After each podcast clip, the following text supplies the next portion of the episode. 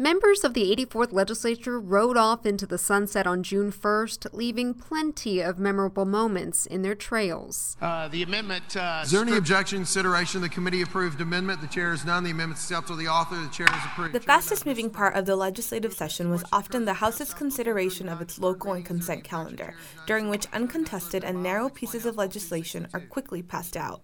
If a lawmaker wanted to knock one of these bills off of the fast moving calendar, all they had to do was talk for 10 minutes. Ms. Thompson, do you know that I do intend to speak for 10 minutes on You this? can bill? speak for 100 minutes. You can talk from now until Jerusalem comes and opens up and closes again. When Republican Matt Schaefer attempted to kill a bill by Democrat Senfronia Thompson, chairwoman of the Local and Consent Calendar Committee, he was met with piercing stares and stiff words. Parliamentary inquiry. Please state your inquiry. In his second term in office, Republican Jonathan Stickland was a fixture at the back mic in the House, where he challenged his colleagues' bills and often attempted to tack his stalled legislation onto other measures. Is there no way that you are going to allow me to offer an amendment on this bill?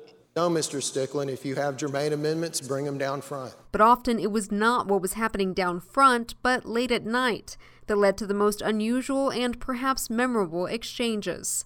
Amid a 17 hour budget debate in the House, Democrat Harold Dutton questioned Republican Stuart Spitzer, who'd proposed moving $3 million from HIV and STD prevention programs to pay for abstinence education. Were, were, were you taught abstinence? Yes, I was. And did it work? It did. I was a virgin the day I got married at age 29. I've had sex with one woman in my life, and that's my wife. And I would hope that for other people. Thank you for asking. Well, now, since you brought it up, uh, was that the first woman you asked? I'm sorry.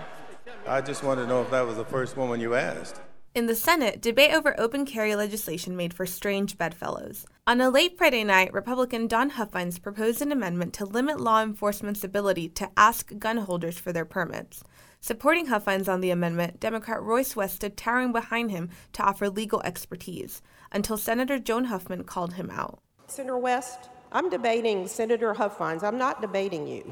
I'm not saying anything. Well, I, I take issue. Okay, fine, you can take issue, I can stand it. All right. I, I didn't know that those were the rules of the Senate. But when it came to off the wall exchanges, Lawmakers proved nothing was off limits. I don't think that any one of us is doing any kind of drugs today, by the way. I'm, I'm willing to go take a piss test right now. Reporting for Texas Standard, this is Alexa Ura. and Alana Rocha with the Texas Tribune.